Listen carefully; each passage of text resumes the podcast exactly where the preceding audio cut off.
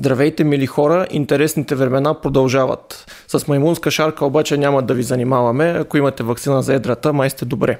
Връщаме се към една наболява тема, стара и любима, и също толкова важна в вековете, въпросът с Македония. За целта днес на гости ни е Виктор Канзуров, един от, смея да твърдя, най-големите експерти по темата и в началото на разговора искам да поговорим малко за вас и за вашата личност. Когато аз харесвам нещо, искам да го критикувам, защото ме е грижа за него. Роден сте в Македония, но твърдите, че сте с българско самосъзнание, което разбира се ви докарва съответните главоболия в Македония, защото там ви наричат а, платежен и предател и не знам си какво. Въпреки това, вие принципно устоявате вашата позиция. И искам да разбера повече за това как се стигна до там. Според мен, някој ако ми зададе въпрос, кое е најважното нешто за характера на един човек, само едно нешто да одговора. сигурно има повеќе нешта. Аз бих казал сега, а и од, од години наред, последните няколку години, најважното нешто е да се уважава свободната волја на другия човек. Защото ако не се уважават, ако родителите не са добри родители, дури и да мислят, че имат најдобри намерения, те пречупват а, малкото детенце и това е без а, самочувствие, как се казва. Ние казваме самодоверба там, на англиски self-confidence. И, и той е просто а, нереализирано става през целия живот. Затова аз а, винаги, когато говора в България и многу хора тука в България, особено с по-националистически възгледи, или не ме разбират, или даже има и директни обиди и многу гнусни квалификации по мој адрес, които са почти еднакви как, каквито са квалификациите там. Винаги говоря, треба да се уважава свободната волја на, на, на хората в Македонија В този момент да се, те се чувстват етнически македонци. Имајки предвид колку на мен е, ми е било трудно, тешко да приема тази истина, аз многу добре ги разбирам. Е сега, толкова колкуто сам успјал като личност да се развија и, и да права разлика между од това кој е покварен човек, кој е честен, кој е повеќе интелигентен, кој помалку и не разбира нешто и може би никога няма да го разбере, но не е лош. Така е, опитвам се, когато критикувам определена личност, политик, да, сега конкретно од, за од Македонија говора или, или просто хора од там, или политически партии, там кадето виж, виждам целенасочена поквареност, каквато има сред някои историци, например, там и сред някои политици, които на черното казват бяло, там сам доста остар. Но, но като цяло, точно защото те са мои съграждани, са народници в смисъл, че имаме гражданство на, на тази държава, винаги внимавам кога да кажа Република Северна Македония. Кога... Значи винаги говоря Македония, когато в някакъв по-широк смисъл и се касае и, и историята. Значи искам пред себе си да сум чист. Когато сум сам со себе си да си кажа дали сум сгрешил и, или не. Как, както когато влизаш един асансьор и на човека и да не го познаваш му казваш добър ден или добро утро или добър вечер в зависимост кој период од деня е. Аз в едно, на една журналистка тука од Българија и казах като пример – още не е излъчено и тази част от разговора, не знам дали ще се излъчи, че аз като пристигна в София да живея, след това повече от една година на моя фейсбук профил все още ми стоеше местожителство Скопие. Значи не само роден в Скопие, просто сърце, това сърцето да. казва кол, как, каква обич имам към този град, който ми е роден град и към, и към страната. Ето, ползвам страната, нарочно използвах не, не държавата. Но ако, ня, ако обичаш няко, някой човек и някоя страна, територия, ти трябва да си искрен с нея. И аз, аз мятам с този многу силен антибългарски шовинизам там. Те самите казват, зајавјават, че не заслужават да започнат преговори со Европейския сојуз и казват, че ние българите като народ треба да бидеме многу внимателни с тях и още по-силно ми е, да кажа, притеснението или това, което ме прави недоволен, че там в самата държава, Република Северна Македонија, няма някакво течение, кръг, някакъв кръжък, който се а, противопоставя на този антибългарски шовинизъм. Няма. Дори мисля дали има и човек. И тук, за да имам а, морално право да говоря това, аз може би много повече съм критикувал българските шовинисти от Македония, техните сдружения, българските шовинисти тука, или горе-долу еднакво, и то, а, а, но, но тук в България има среди, които дали заштото как да кажа, искат да се харесат на официјално Скопие, дали од някакви други причини или някои искрени, искрено, тука има среди в Българија които се противопоставят на това, което е вредно, штетно в българската политика и, и българските масови нагласи по отношение на, на Македонија. Там не виждам аз ниту един човек. Буквално ниту един човек. Сега не знам, Денко Малески или Любчо Георгиевски, тук таме ще кажат, че го има и тоа, Ама мисля в и техен подход, не мисля, че и те, а, и те прават това, което треба да се, да се прави. Е, тук е момента да уточним какво трябва да се направи там, за да може действително ние да кажем има смисъл да падне ветото. По какъв начин ние трябва, какво трябва да видим, за да може действително да, да кажем вече, ако не признават изцяло пълната историческа истина, която е безпрекословна, то поне правят усилия ние да се развиваме заедно като братски народи, а действително цялата им доктрина е изградена на антибългаризъм. Кога можем да видим и какво трябва да направят те, какво трябва да изискаме ние от тях, освен признаването на историческата истина, за да съответно ги пуснем на, към Европейския съюз. И трябва ли да го правим? Всичко произлиза от подмяната на историческите факти и тяхното витиевато тълкуване при някои, които се опитват да са добронамерени, но не са искрено добронамерени. Преди един месец а, имаше и все още съществува в Македония поредната антибългарска шовинистична кампания по повод а, името на едно сдружение на българи од Битоля Иван Михайлов. И се, ще кажа една безпринципност, т.е. две или три – в комисијата за исторически образователни въпроси, като става въпрос за личности от 19, 19 които са били активни през 19 век, някои првата половина на 20 век или началото на 20 век, ето да речем Гоце Делчев, историците од Република Северна Македонија, които са част од тази комисија, казват, не е наша работа да е, говорим каква е етническата принадлежност на Гоце Делчев.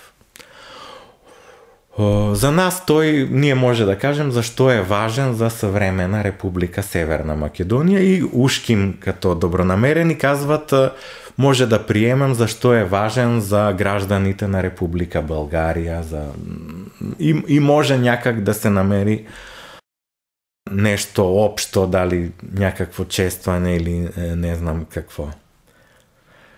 Аз мисля, че с това те купуват време за Българија да махне ветото, а просто ето ние правим някакво усилие за да, за, за, за да започнем преговори со Европейския сојуз, а, а ние ще си останем с нашето старо тълкуване за Гоце Делчев, те с техното и техна си работа.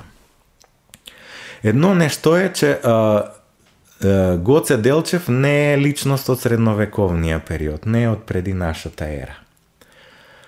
Беспорно, беспорна е неговата автономистка идеја за Македонија и Одринска Тракија. но народноста му е българска. Тука никакви дилеми няма. Тој даже пише на книжовен български език. Когато ходи е, е, с четите по рајоните в Македонија, тој даже многу е ходил и во Одринска Тракија, подготвя четите за встанието кое тоа е в Одринския регион.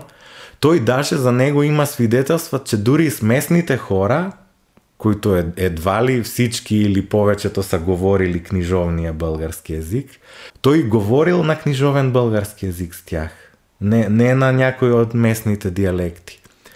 И сега, ако а, точно този историк, кого, а, имам предвид Петар Тодоров од а, македонската страна в комисијата, тој казва, не е наша работа да, да казваме Гоце Делчев какъв е, Сумат интервјута е дал как Българија прави провокација с това, че министер-председателя, външната министерка, политици од предишното управление са били там на гости при тези българите од Битоля.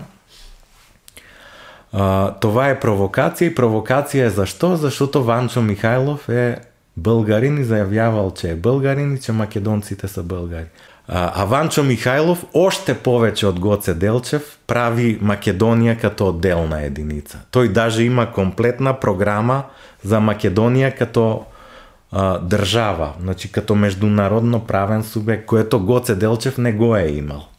А, сега, как за Гоце Делчев не е важно од каква народност е, а за Ванчо Михайлов е. Зашто не каже ето Ванчо Михайлов со всичките му кусури, ето и, и јас смятам, аз съм бил част од иницијативен комитет, който през 2010 е издигнал бюст паметник на Ванчо Михайлов в двора на къщата на Драги Каров во Велес. Но и аз не смятам, че е безгрешен. Значи, конкретно за някакви убиства, сега това е друга тема, значи може би в някои сегменти е прекалил и чисто за мој вкус, макар че никога не е бил техен човек, както говори пропагандата в Македонија, за мој вкус като човек прекалено многу е контактувал со силите на Оста. Но а, а, аз го разбирам, защото те предлагат а, ревизия, ревизија на Версайската система. Да. Но никога не е имал фашистки идеи като човек, даже обратно. Е сега, как, а, например, аз не, не може мен този човек просто и пријател да ми е, да седна на кафе с него. Дури и за друга тема да говорим, не за Гоце Делчев Иван, защото аз мисля, че аз од него в духовен смисъл не мога ништо да науча. Тој е един конформист, най- најмеко казано. Значи ти треба както казват философите, това, което е ляво, треба да е дясно. Това, което е гору, горе треба да е долу. Значи, това, което говориш, мислиш, треба и с дела да го потврждаваш. Тој се гаври с нас. Значи, а, ако иска, тој може од Ванчо Михайлов најмногу критики по адрес на българската држава и българските политици да намери. Повеќе критики, од колкуто всички од ВМРО од османския период взети заедно. И тој предлага независима Македонија. Дури Ванчо Михајлов, когато го питат од каде е това, че някои веќе се смятат македонци по народност в Југославската Македонска република и между другото казва някои млади хора од там погрешно са разбрали а, автономиската идеја на старото ВМРО и нашата идеја на, на ВМРО од междувоенния период за отделна македонска држава. Значи, самия, дури и самия тој казва, че до някъде индиректно и те имат вина. А, смятам, че това е най- а, а, добрија вариант как а, да представат раждането на тази македонска, нарочно казвам македонска народност, не македонска нација, зашто нацијата вече е прието, че е гражданството. Uh, citizenship на, на на англиски На, нација е всички хора в, в една држава казват и е, Джордж Буш младши, като честити косовската независимост, помнят, на англиски го чух, каза New Nation. Значи те в Косово, никој не е од косовски етнос. Да. Сега има, има различни варианти, когато се превежда на, англиски та тази дума, но а, в Македонија те се считат веќе и за македонска народност. А, а като нација албанците не приемат че се од македонска нација и затова се казва Република Северна Македонија веќе или а, когато без да, без да желајат да искат албанците, старата радиотелевизија Скопје 91 се преименува Македонска радиотелевизија.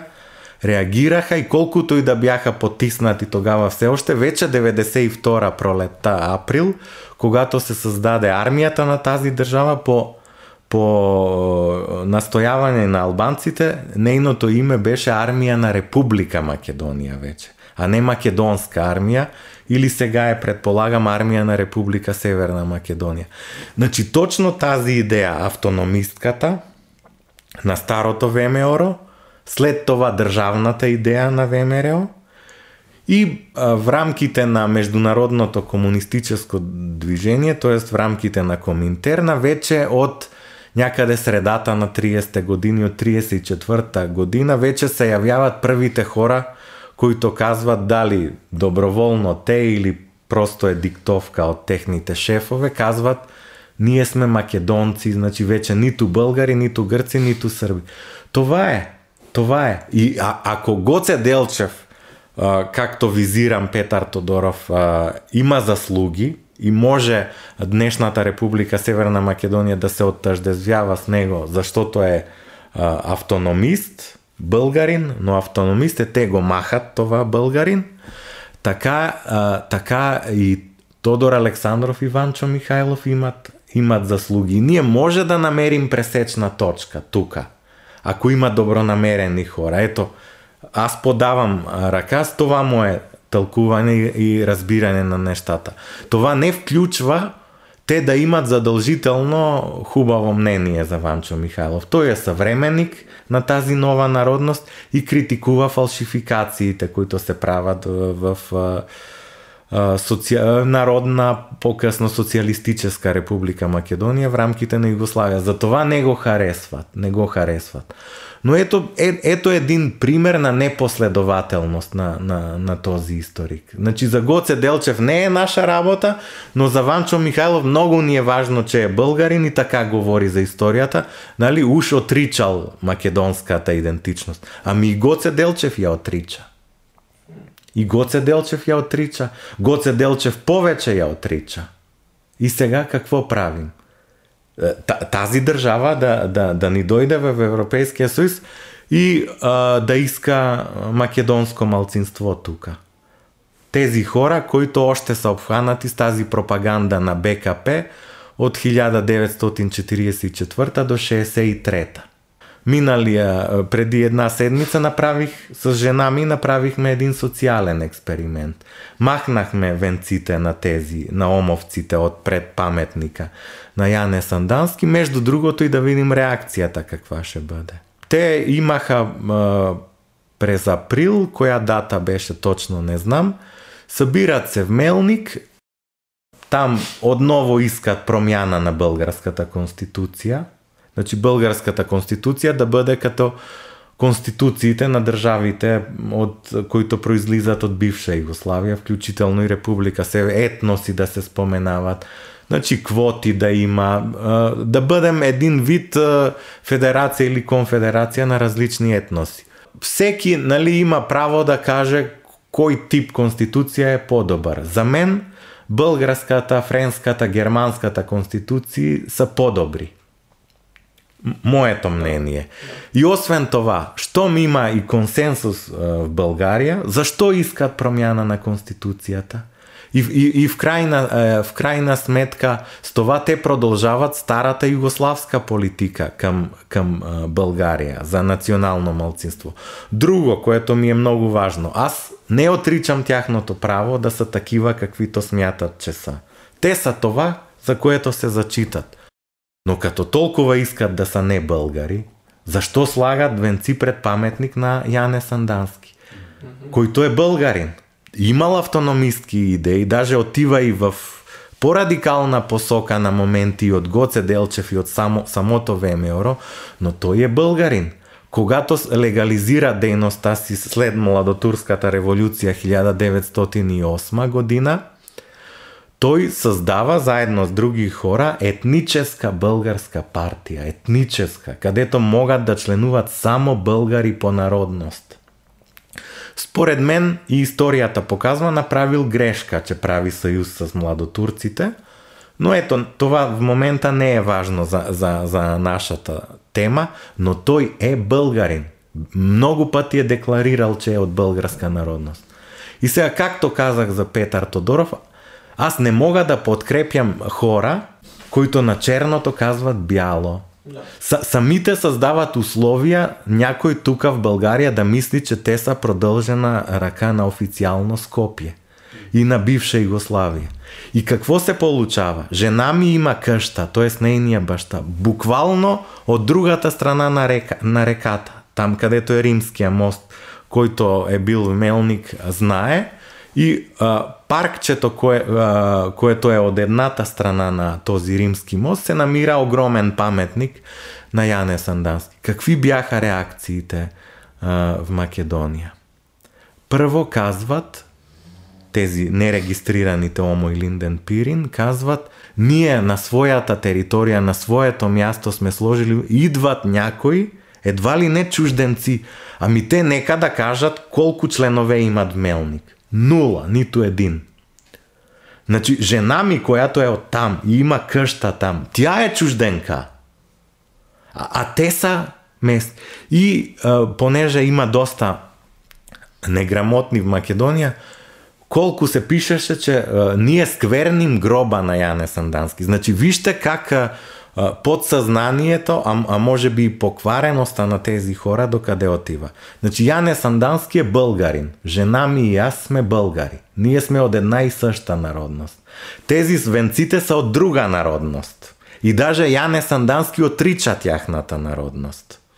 Тој е могал етническа македонска партија да направи.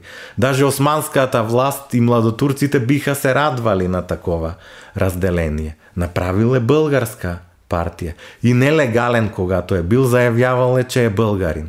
И сега те казват, ние скверним нешто тяхно. Тяхна е Пиринска Македонија. техен е Јане Сандански.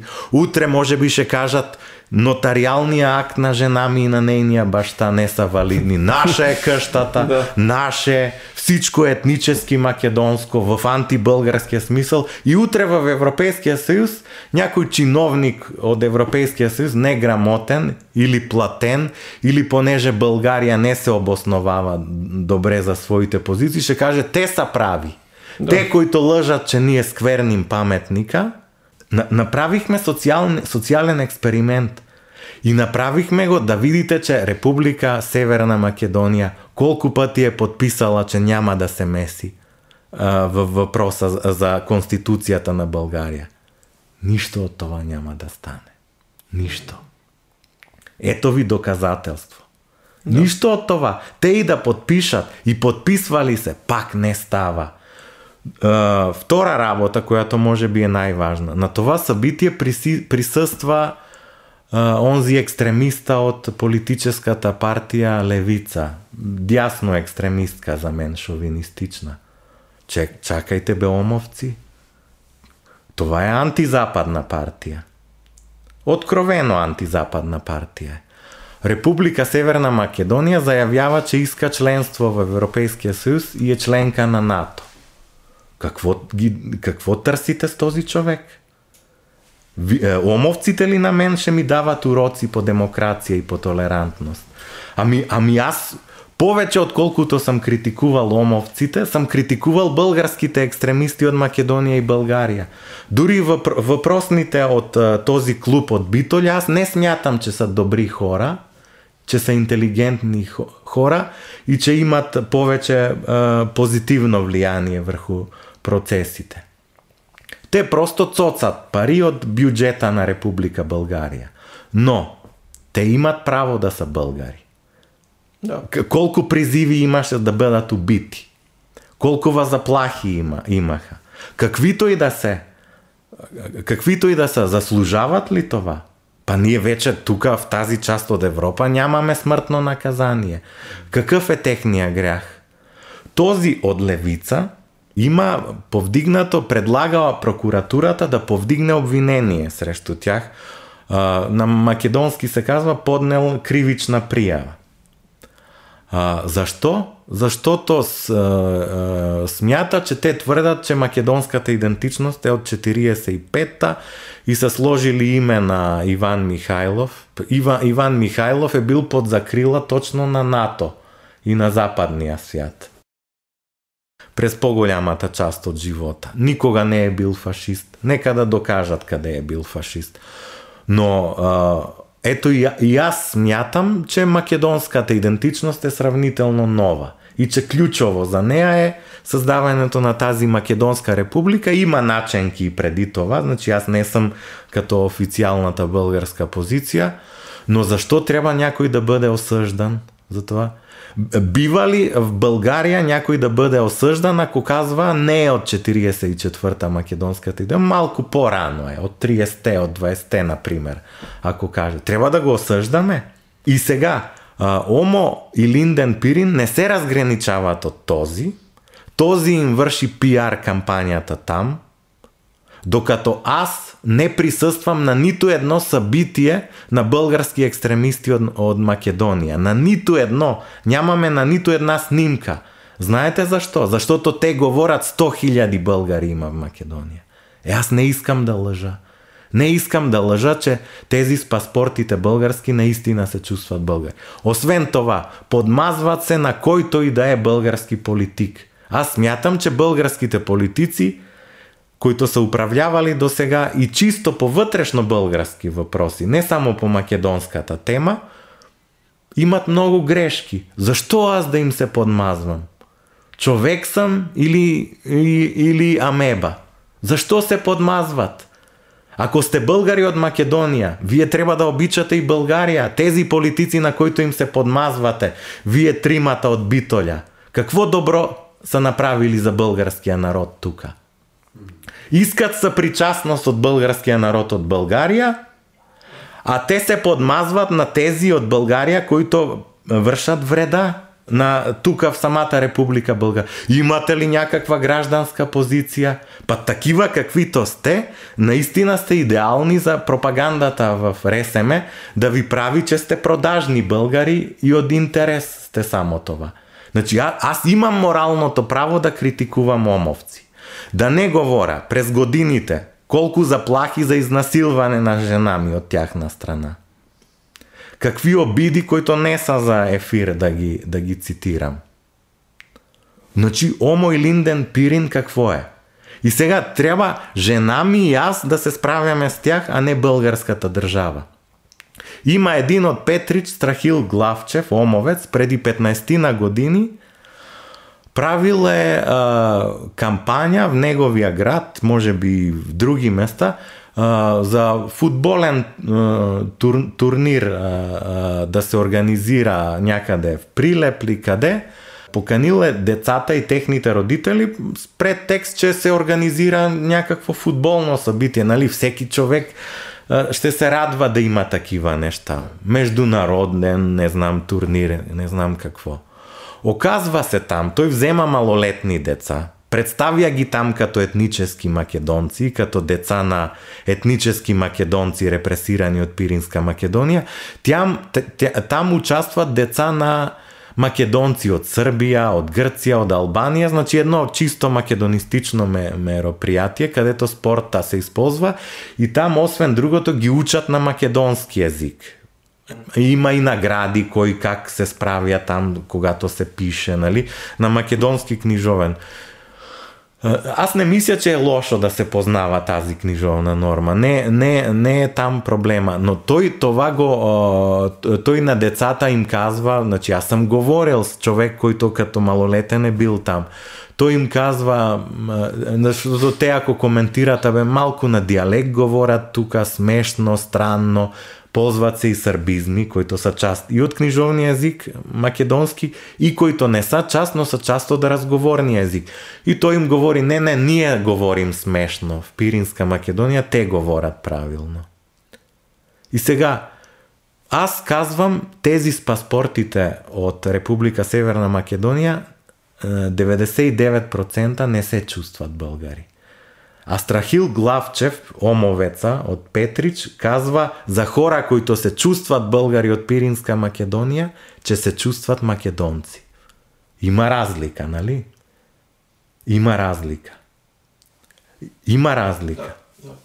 И за това направих този социален експеримент. Да види българското общество. Аз подценявах този проблем.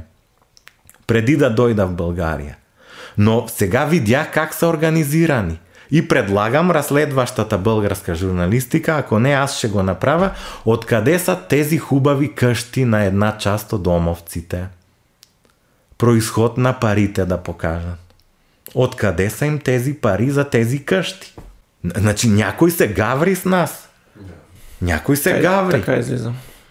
И тук службите на Република България не си вършат работата. Не си вършат. Какъв е този од левица? Шовинист. тој ще осъжда онзи Лјупчо Георгиевски од Битоля, зашото е сложил име Иван Михайлов. Каде е реакцијата од власта там? Па власта и опозицијата, не само левица, и опозицијата на ДПМН Валево, којато е најсилна опозициона и воопште партија Македонија, Всички подстрекават тези да бъдат убити, репресирани, мачкани. А, в популярно предаване получава 5 или 3 или колко минути един псевдохуморист от Битоля, който предлага в магазините да не им се дава хляб, да бъдат мачкани. Едва ли не призива на физическа саморазправа с тях. Кой е реагирал там? Няко, някой орган, който се занимава а, институция срещу говор на омраза? Сем. К- къде има реакция? Там, в Македония, техния СЕМ или... Да. или... Никој не реагира, ниту ме вере никој. Докато тука омовците ще изкарат жена ми чужденка в Мелник. Друго, на омовеца Иван Сингартиски, којто е един од сопредседателите на тази организација која то фалшифицира е, идентичноста на Јане Сандански, негов внук, неговата дъщеря е омъжена в Скопје, а, неговия зет е адвокат на Омо и Линден Пирин. Значи, а, сина на адвоката на Омо и Линден Пирин и којто едновремено е и внук на един од сопредседателите на тази нерегистрирана организация, аз имам черено на бјало скриншот од него, од внука, кадето казва само ВЖ или Орто Мај е написал. Дали е грцизам, турцизам тази дума, не сум се. За теб и за такива като теб. Под мое видео, кадето участвам в Македонския научен институт на публична лекција. Значи смрт ми желае. Значи Омо и Линден Пирин какви са? Искат права за малцинство или са някакав шовинистичен клуб? Ами шовинисти са. Нека да се разграничат. Аз го публикувах това преди няколко дни. Къде е Омо и Линден Пирин да се разграничи? Както аз се разграничавам от призивите на тези от Битоля един народ в две държави. Да. Това е обида за тези, които не се чувстват българи там и не уважават тяхното право на само. Къде са омовци да се разграничат и да кажат «Н- н- няма да ни е този адвокат? Значи, ако той не си е възпитал сина си да не мрази, значи и той мрази българи. И Иван Сингартийски гражданин на Република България гра... мрази българи. Епа, приятели или неприятели, от сега нататък ще си имате работа с мен Точно така. като не върши работа българската държава, извинявай, левица ти идва на това, която организира мероприятие при посещението на Кирил Петков. А, Там обиждат ги с, с транспаранти някакви за фашистка България. Разграничи се бе Стойко Стойков. Нали ти си демократ и либерал? Кирил Петков казва, че в диалога между България и Македония не трябва да се говори само за миналото, но очевидно происходът на конфликта е там. Да. Тоест е нормално това, което вие обрисувахте, надявам се да даде повече контекст на хората за това колко е сложен проблемът. Искам да поговорим и за външното влияние в този конфликт, тъй като Балканския полуостров винаги е бил обект на геополитически интерес от всички велики сили. И в началото на 20 век две от тези сили, които имат много интерес тук са Австро-Унгария и Русия. Да. Австрия искат влияние за Одрин, Русија искат проливите и Цариград. Искам да ви прочета едно писмо од митрополит Методи Кусев. Тој идва по повод на това, че прво, руския посланник София иска да разбие на пух и прах, цитат негов, Върховния Македоно-Одрински комитет, а след това от Русија искат да се подменят българските епископи в Македония с сръбски. И той каза следното. Руското правителство иска да настани сръбски владици в Македония, които да изтикат българските, за да се принуди екзархията да се прибере в границите на княжеството. Чрез назначаването сърби владици в Македония, русите не мерят само да вдигнат схизмата, а и да посърбят българското население, за да усуетят Свети Стефанската България. Сан Стефанската България. Така е написано. Да. да. Това са факти, които времето ги е а, потврдило. А, искам да кажа, че а, Балканска война е, може да се каже, продукт на това, един вид продукт, може би, а, не самите војни, но тези договори или псевдодоговори, които Българија подписва со Србија и Грција, кадето ништо не е јасно нещо, което прилича на договор с, с Гърция, пак неясно до къде ще бъдат границите, ако Османската империя загуби да. свои територии, нали, от а, нейните противници, коя, коя каква част от Османската империя ще вземе, не е ясно. С Сърбия има един договор за безспорна и спорна зона. Да и тази спорната зона там, Тетовско, значи северо-западна Македония, някои части, трябва руския император да, да присъди към кого ще бъдат, Арбитраж. докато другите части България. Трябва да кажа, че преди тези войни България има две русофилски правителства. И тук е проблемът. Значи те са на днешния език, да кажем, руско прокси на, на Балканите да. и те тикат а, в тази посока и ето какви са резултатите сега. Ние имаме само Пиринска Македония, имаме дебългаризирана, гърцизирана Егейска Македония.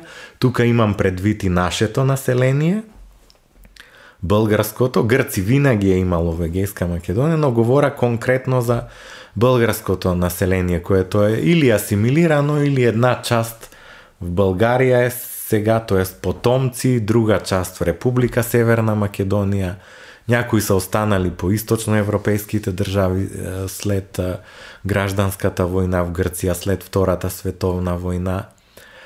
Вардарска Македонија а, принадлежи прво на Србија, после на кралството на Срби, Хрвати и словенци, а след Втората световна војна имаме вече Титова Югославия и този а, македонизам.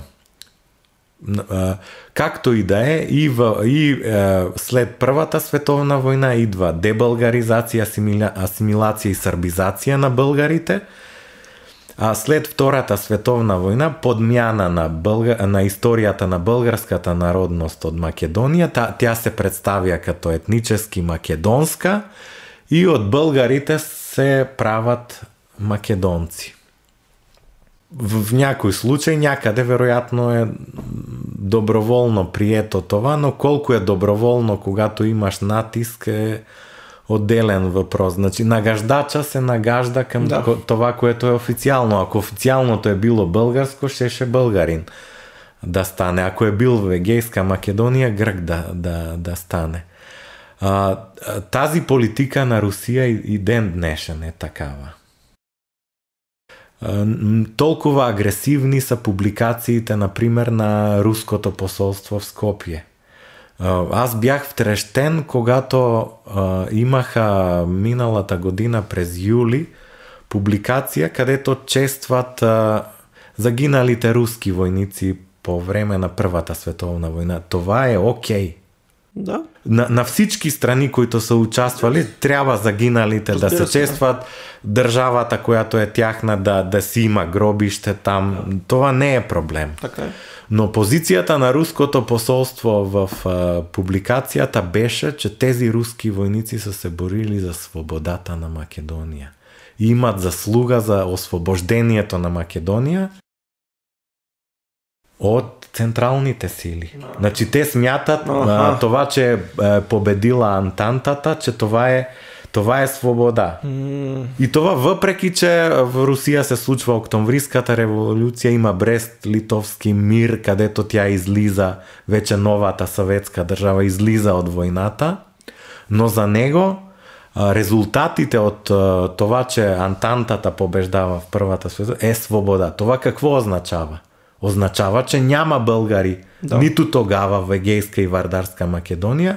Значи Егейска Македония гръцка, с убийства, тормоз и гръцизация на българите е свобода и сръбска Вардарска Македония с сърбизация на българите за посолството на Руската Федерација в Скопје е свобода. Е, това ако не е наглост, не знам какво е.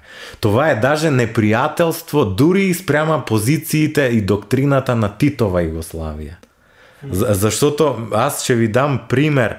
А, ние сме учили, че а, а, българската, гръцка и српските арми, армии, са, значи всички три са били завоевателни. Имам един пријател србин од Скопје, од смесен брак е, но башта му е србин, србин е и тој. И ми, а, ми е дал пример. А, по историја ние някаде втората половина на 80-те години, когато сме учили за Балканските војни, и башта му, србин дали случајно е погледнал там в тетрадката или учебника какво учи. Тој в този момент вкъщи е учил, подготвял си е урока по, по историја за а темата е била Балканските војни. И тој взема това и му казва, това не е вярно. Ништо това, да не мислиш, че това е точно и че така е било. Тој е бил обиден од това и югославския учебник какво говори за за а, ролята на сръбската армия и на кралство Сърбия през този период. Да. Това го казвам и за да разберете тук, че друго е Титова Югославия, друго е Сърбия. Много хора бъркат и точно по темата, а, която обсъждаме в рамките на, нали, на въпроса, който ми беше зададен за чужди а, за, за, за чужди влияния. Доколко то, това, което се случва в Република Северна Македония днес е чуждо влияние, а доколкото е а, само нещо, което е само синдикално вече. Значи, Сърбия там губи позициите от 41-а. И то, това, което се случва след Втората светска война, не е сърбизация, не е... Ние понякога, и аз понякога по хумористичен стил коментирам сърбофилията на македонците. Но все пак, ако вземем църковния въпрос, ако вземем други, други някои нешта, те и да им кажеш, че са сърби, ще се обидат. Еднакво, както ако им кажеш, че са българи и, или Грци, Значи, може би, не може би, сигурно Србија се восползва од това, од техната србофилија и од това, че те са скарани с Българија, че не харесват Грција, че имат проблеми каквито имат с албанците, восползва се. Но се възползва, не тя го прави това. Защото ако тя го прави, ще ги накара да махнат признаването на Косово. Да. И ще ги накара да станат част от сръбската църква. Ето не става това. Значи не е, това е нещо, нацията е социален конструкт. Това е нещо, което се е създало и, и вече и Русия и Сърбия се възползват. Не, не са, аз едно предаване казах само а, за този, вие може би сте по-млади, не помните този сериален филм за деца Арабела от Чехословакия. Аз не го помня. И аз не го помня. Бе, Там имаше аз в едно предаване по една петричка телевизия, понеже толкова десетилетия са минали, казах магическа прчка, Но тоа е, имал, е, имаше един прстен после се сетих, којто само така правиш и всяко желание ти се сбъдва. Значи, тука българите, особено покрајните българи, мислят, а и феновете на махането на ветото, дајте да ги спасим од руското и српското влијание, да ги да започнат преговори. Не. Не. Те, тази идеологија, дали някој ја смята за руска, српска, аз ја смятам за само синдикален македонизам, само синдикален антибългаризам, тој ще бъде тука в Европейския сојуз. Ето, Унгарија, аз имам толкова роднини во Унгарија, заштото сме од Егејска Македонија, моите родители са од тези деца бежанци од гражданската војна, по две десетилетија са били во Унгарија. Там се запознава, там склучваат брак на на мајка ми, а, на братја, сестри имат а, бракове со унгарци, со унгарки. Имам први братовчеди и после роднини. Толкува често сам ходил и мога да кажа, че познавам обстановката. Винаги ми е правело впечатление – русофобијата на унгарците. Дури и по соц време, когато бяха а, страна сателит на, да. на, на, на Советския съюз. Те не харесваха и руснаците, и Советския съюз. Даже в рамките на тяхната управляваща комунистическа партија, покасно ми беше објаснено, се влизаше заштото по този начин ти можеш да влијаеш во обществото. тоа. не беше като в Југославија, може би в Българија, кадето, да, имаше хора които од интерес ставали, но имаше праволинејни комунисти, които наистина си вярваха в това. Дури някои се отказваха и од привилегии.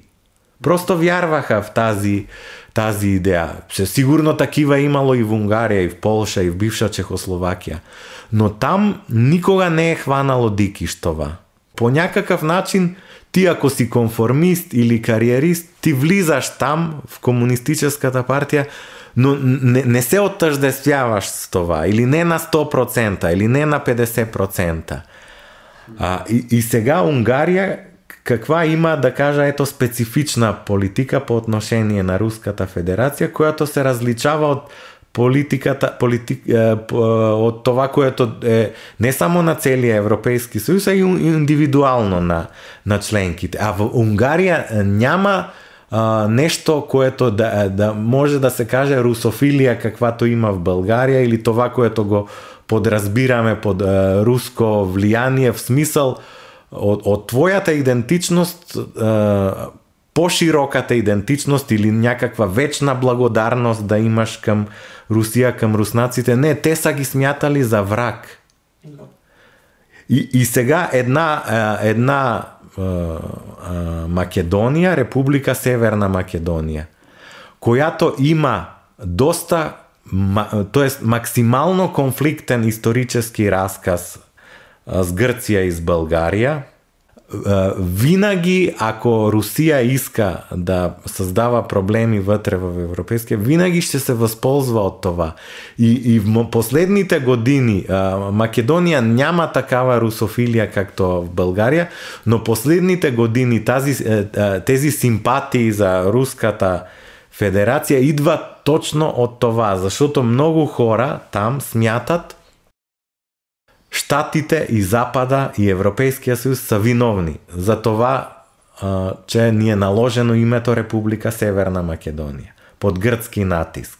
Те са на страната на Грција. Договора с Българија за добрососедство, пријателство и сотрудничество којто ние не го приемаме и чрез него Българија се опитва нејната гледна точка за историјата да ни ја наложи агресивно, Запада, Штатите ја подкрепјат. И по, както ние тука мислим че Запада ни натиска да клякаме и да ги пуснем, те така мислят че Западът тях ги натиска. Интересно. Те да, те, те да клекнат. А, освен това тази комисия за исторически образователни въпроси, които не, харес, не я харесват, има из Гърция, само там е и за археологически въпроси. Да не ви говоря за проблемите с албанците. Ако вземем 2001 и този военен конфликт, којто беше вътре един вид гражданска војна между македонците и албанците, след това подписано на 13 август 2001 рамково споразумение, там се казва Охридски рамковен договор, којто македонците и ден днешен не го приемат и го смятат за нешто унизително, ама те не успяха да победат а, албанците во војната. Значи, Запада се намеси да се намери а, някакав уж общ език, с който албанците многу повеќе права получиха. Ама получиха в смисъл, че те сега сами решават. Но това е и реалността, защото те са а, като процент толкова много там и те, те реално са фактор. Просто те с войната направиха това, което другите не искаха да приемат, принудиха ги да, да, да го приемат. Другите имам предвид македонците. Средностатистически етнически македонец мисли, че за всичко това Запада е виновен. И за това, като има сблъсък между Запада и Русия, между Запада и Китай, този тип хора, които пооткровено са антизападни вече, те заемат страната на Русија или на Китај или може би някоја трета држава дали ще бъде Индија или, или, или, или не, не знам кој. Така че Нарочно ето казах унгарския пример, други примери. Ние в такав вид, ако ги пуснем, това ще бъде край. Е, тук идва вече сериозния въпрос. Казахте за това нещо, че голяма част от българите в България виждат нап- натиск от Запад за допускане да. на Македония. Знам, че общо взето сте изключително ангажиран с този въпрос и Съответно, вие виждате ли такъв натиск конкретно кой натиска България да пусне Македония в Европейския съюз от една страна? И на второ място, говорейки за чужди влияния, има ли пак од друга страна достатъчно силна обединителна линија която да накара България да не допусне предаване на националния интерес в Македония? Смятам, че има и обединителна линија, А, а смятам, че е абсолютен факт този западен натиск, ко- който минава границите на добрия вкус. И също, ако толкова тези западни страни искат да няма руско влијание на Балканите, тука където ние живеем, тогава те, те самите влијаат да се увеличава руското влијание и симпатиите за Русија в България. Тук в рамките на всичко това на, наистина сериозен проблем е как Българија се обосновава. Ако вие имате протести или Добре, не само протести, в социалните мрежи толкова често да се пише Македонија е българска, е, като се искъпе един македонец става чист българин, или коментари в смисол, абе, като се разсекретат архивите там од тајните служби, од убиствата на комунистическите власти, на великосрпската власт, те веднага ще разберат кој им е истинскија пријател, кој им е и брзо ще разберат, че са българи, там отиват някакви ребългаризатори с такава програма, които тука са приети од президент на држава, од бившата външна министерка са приети официјално. Е сега как ние, аз кол, кол, колку објаснявах зашто смятам Омо и Линден Пирин за екстремисти, зашто внук на техен адвокат и на техен председател казва смрт на българите, значи Нали са екстремисти? Вярват ли ми българските зрители на това? Вероятно да. Е сега, ако имате вие ребългаризација, а ти този го приемаш в кабинета, тогава и те са прави, когато казват България не ни признава идентичноста Или казва, че ни признава, но не го мисли искрено.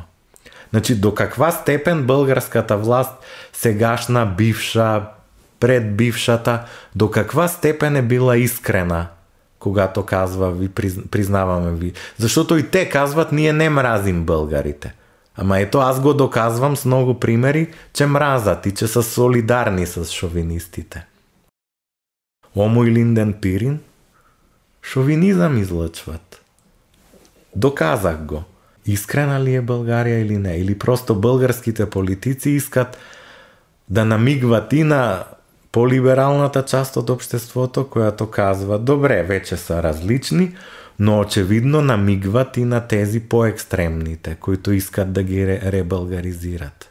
А, а ние хората, както и животните, чувстваме, нали, кадето има позитивна енергија, кадето ни приемат. Някој когато ти се усмихне, ти по, по лицето виждаш дали е искрена усмивката или се преструва. В крайна сметка, енергията, която излъчва, я чувстваш. Mm-hmm. Да, точно. Та, така че тук, тук вече това трябва да е сериозна дискусия вътре в България. Аз заради това много се изненадах, когато българската позиция се промени и а, основно искане стана българите да бъдат вписани в преамбула на конституцијата на Република Северна Македонија, Аз лично не сум против това. Против сум да е основно искане. Што ме такава Конституцијата, што някои етноси се споменават, зашто да не се споменават и българите, и хрватите и черногорците, кои то искат това и зајавјават, и дури и други етноси од самата Македонија, зашто да не? Но не смятам, както се говори в българското публично пространство, че това е условие за равнопоставеност на българите там. Това е дребно нещо. Mm-hmm. Но изненадан бях, защото по този начин България признава, че мнозинството са македонци там. Или че вече има разлик. И тук и сред критиците на тази идея визирам някои, които казват така ние признаваме, че сме различни с тях, че те са... Ами те, те смятат, че са различни. И аз казвам, че а, ако не антропологично, а, социокултурно, ние може би сме най-различните идентичности в целия свят. Социокултурно. Най-много елементи за конфликт има между нас. А, на нали, ние сега казваме, че не, не по крв се определя идентичността, по това как, как, как, как се чувстваш. И сега тука колку проблеми има, колку проблеми, които само аз част споменавах и те си цитират това, техните медии, техните политици, цитират, ми имаш ти лозунг Македонија е българска, а не мислиш на Пиринска Македонија. е па брате мили, ти не уважаваш техното право на самоопределение. Да. Не, и тогава те са прави. И, и, и, и после јас сам потрпевш, зашто те ме слагат во един и същ кјуб. И когато аз а, на, на съд отивам а, и повдигам дело срещу някой, който казва, че аз съм платен и обучен агент на България, за да твърда, че Гоце Делчев а, е българин, той в съда казва, че и аз му отричам правото. И не ми дава на мен съдијата право да кажа, че не е така. Защото той мисли, както казват тука екстремистите, и аз съм такъв. Не, не, не, не се прави разлика. И заради това, и за, за да е справедлива българската позиция, за да е справедлива и за да ни повярват на Запад, треба по-категоричен да се, да се бъде и с примери и с дела издела. Мен не ми е приятно, че мнозинството там не се чувстват българи, но не се чувстват. Да. Не ми е приятно, че тези с българските паспорти над 90, над 95, а според мен и над 99% не се чувстват българи. Не ми е приятно, наистина. Не ми е приятно, че има война в Украина. Искам да спре утре, този момент. Но не мога да го направя. Mm-hmm. Не ми е приятно, че имахме тази зима беше толкова дълга. Ето, май е, коя дата, още е студено. Нали? Не ми е приятно, но не мога да влияя. Да. Нали? Не мога. Така и това. Така се смятат. Оставете ги. Сред тях има и добри хора. Mm. Губим ги така и добрите хора оттам. Оставете ги. Както искаме да ни остават, както искаме да не лъжат, че Яне Сандански не е българин и в името на това да искат малцинство, искаме да не лъжат, Дайте и ние да не лажем. Зашто Българија подкрепја организации на българи од там, които в сообщенија пишат а, ние сме над 100 хиляди, които само сме заявили с декларација че, че сме българи, имат предвид. Ами ако сме над 100 хиляди, протест организирајте с тези 100 хиляди. Или като идват резултати од пребројавањето които не са пријатни за нас, и аз не казвам, че е обективна тази бројка од 3500 и 4 души, и 4 души. Говоря за жители които живеат там, не од диаспората, които са зајавили че са българи по народност. Не ми е пријатно че са толкова необективно. Има хора, и аз лично познам, които од страх не са се писали, но не надхврля многу тази бројка реалната реалния процент на българи. И сега като организации на българи реагираат и казват не, не, не над 100 хиляди, многу повеќе од това сме. И Българија им дава подкрепа, им дава пари од бюджета на външното министерство. Тя на тях дава пари, не на мен. И аз сам се бора со Омо и Линден Пирин.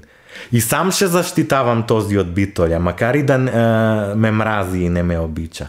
Аз ще го заштитавам заштото е българин и заштото никој нема право да го тормози. Не смятам, че е честен човек, не смятам, че е умен, но ще го заштитавам, защото това, което прави левица, това е аргумент за нас българите, че те са шовинисти, а левица а, на всеки избори получава все повече гласове. Това е аргумент и аз ще го ползвам. Изо, но аз го права това безплатно. Жена ми и аз го правим без... Ние наши пари даваме за това. А тези, които казват нас, то, вие од вашите данаци плаштате за тях. Умна е тяхната борба? Дали те са наследници на Иван Михайлов, който е критикувал всяка българска власт? Дали са на героја Борис Дрангов од Скопие наследниците? Те е българския офицер. Зашто не организират протести? Зашто те не направиха това со Омо и Линден Пирин? А те ме обиждат мен и ме клеветат, че съм а, а, македонист, не знам какъв. Тези страхливци. И един от тях прави видео, в което ме нарича македонист, а, с всякакви възможни оби. После гледам го е стрил. Ајде бе, ако си толкова е ербаб, направи го пак. Зашто го триеш? Това ли са хората на българската држава там? Ами те треба да бъдат индивидуални, самостојателни. Зашто не предприемат нешто, а само да пишат сообщенија над 100 хиляди се? Ами ако са над 100 хиляди, организирајте ги на демонстрации и подписка да напишат не ни се зачита правото да бъдем записани като българи на преброяването. Протест. Както аз тука, а и в Скопје до всички западни посолства – ше а, дам писмо за де, дејноста на Омо и Линден Пирин и за тоа как искат да изнасилват и как искат да убиват българи. Ама това треба службата на Българија да го прави, а не аз. Значи двама, двама души, брачна двојка прави това, за което има платени хора тук.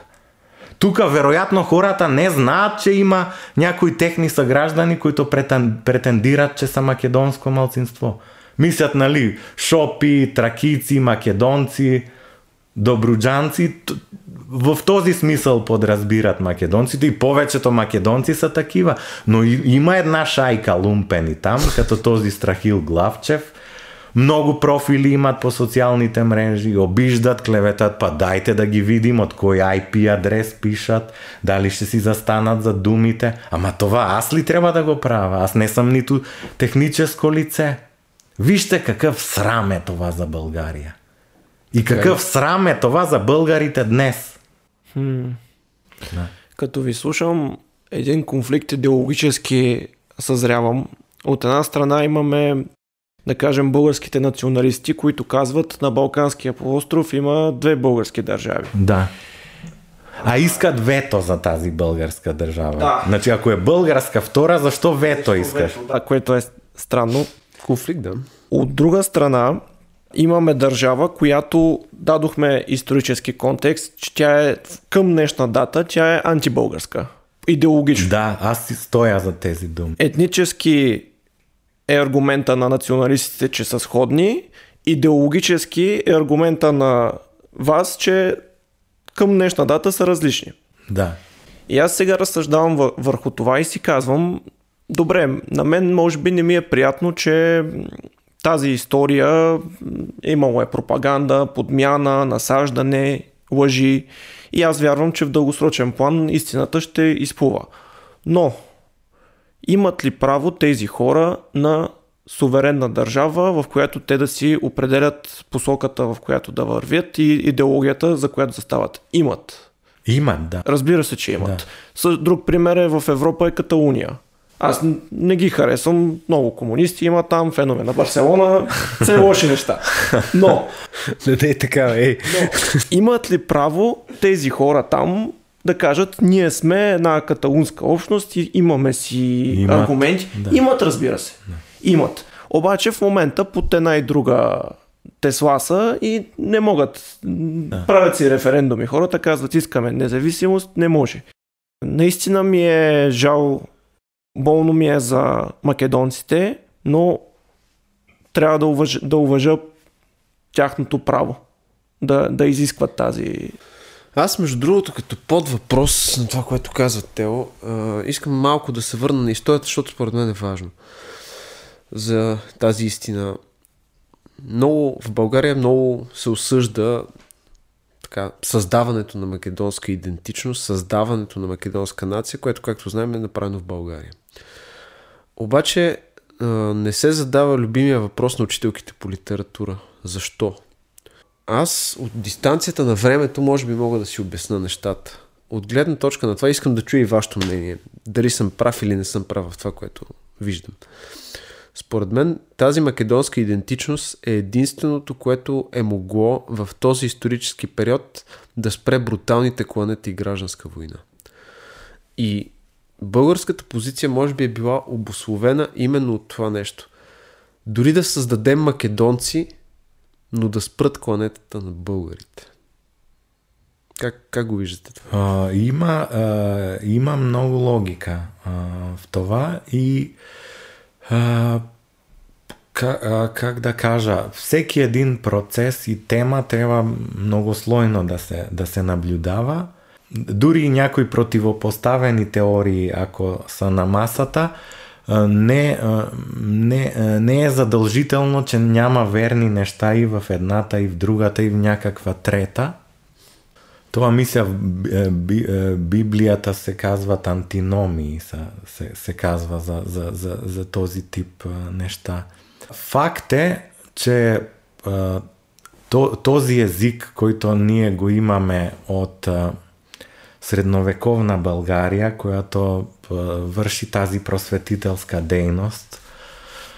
Княз Борис, Свети Климент, Свети Наум и другите учен, ученици. Този език, којто после може би и под влијание на соседни езици има такава форма в нашите диалекти, без падежи, запоставен член, нали, членувањето, всички елементи а, за, за, за, за да може в някакъв вид да се запази това нещо, което остава от тази старата култура,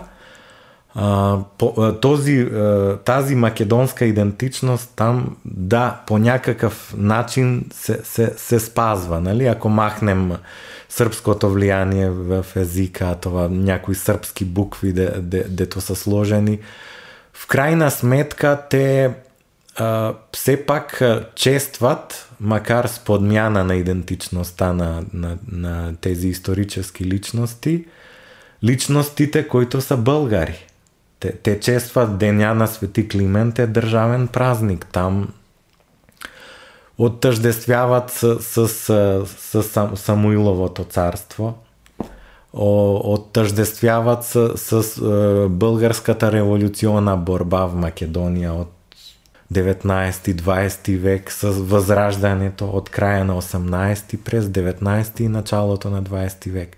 Аз това го оставам като отворено. Ето, няма да дам а, а, категоричен одговор, а, заштото след повеќе од три десетилетия демокрација, тази држава остава антибългарска, така че не бива нешто огромно штастие да показваме пред този факт, но Другия вариант след Втората световна война е бил да бъдат сърби, както в Гърция българите станаха гърци. Или то, то, то, то, то е върна се гръцката държава на политиката от още от след, след междусъюзническата война. Брутална гърцизация. Аз съм от там, роден в Скопия, но моите родители са от Леринско и съм ходил там и знам какво е какво е положението, как по-млади, по-младите поколения мога откровено да ви кажа, че те се чувстват грци и по народност вече, не, не, не само по гражданство. За езика диалекта казва допия, като местен, но даже веднъж спорих с един на улицата на, на Лерин, който прекрасен, великолепен лерински диалект говореше. Ама прекрасен, като да чувам бабите и дедите ми. Без сричане, без а, а, да прави секунди почивка, да не може да се сети. И тој ми објасняваше как е грк и как те са по-грци од другите грци И така, на накрая, съвсем пријателски така на крај ме хвана тука ама не като заплаха, като му казах, че моите са од Сети на Ленинско, да кажеш на мајка ти и на баща ти, на мајка ти и на татко ти, ние тука сме по-грци од грците. И като му казах за езика, тој казва, ами различни народи са минавали тука, така и ние сме научили този език. Но, тие од но ние од крај време сме грци. Има разлика. Там аз познавам и хора с българска идентичност од Егейска Македонија, които са в чужбина. Има там, които се зачитат за македонци и тези, които са приврзани на пропагандата од Скопие, веќе се и антибългари. Но ето, при помладите поколенија поколения, и местния наш диалект там познават само някои основни думи. Многу трудно е да се разбереш а, с тях. Е сега, другија вариант е бил, ако, ако Југославија не беше комунистическа след Втората световна војна и краља ако се беше врнал, Варварска Македонија штеше да си бъде српска. И сега ние с тези лумпени антибългари, с които спорим од там, по социјалните мрежи, които ме мразат и ме обиждат мен, те сега щяха да бъдат Срби. От позиция на сръбски шовинисти щяха да, да. да спорят с нас. Или ако имаше българска власт там, те щяха да бъдат сега български шовинисти и щяха да ме обиждат, че аз не съм достатъчно българин. Нали? Резултата е този. Ние, за съжаление, не успяваме повече по вина на Република Северна Македония и на Република Македонија од началото на прехода до 2018, докато е била с това конституционно име, не успяваме да се разберем.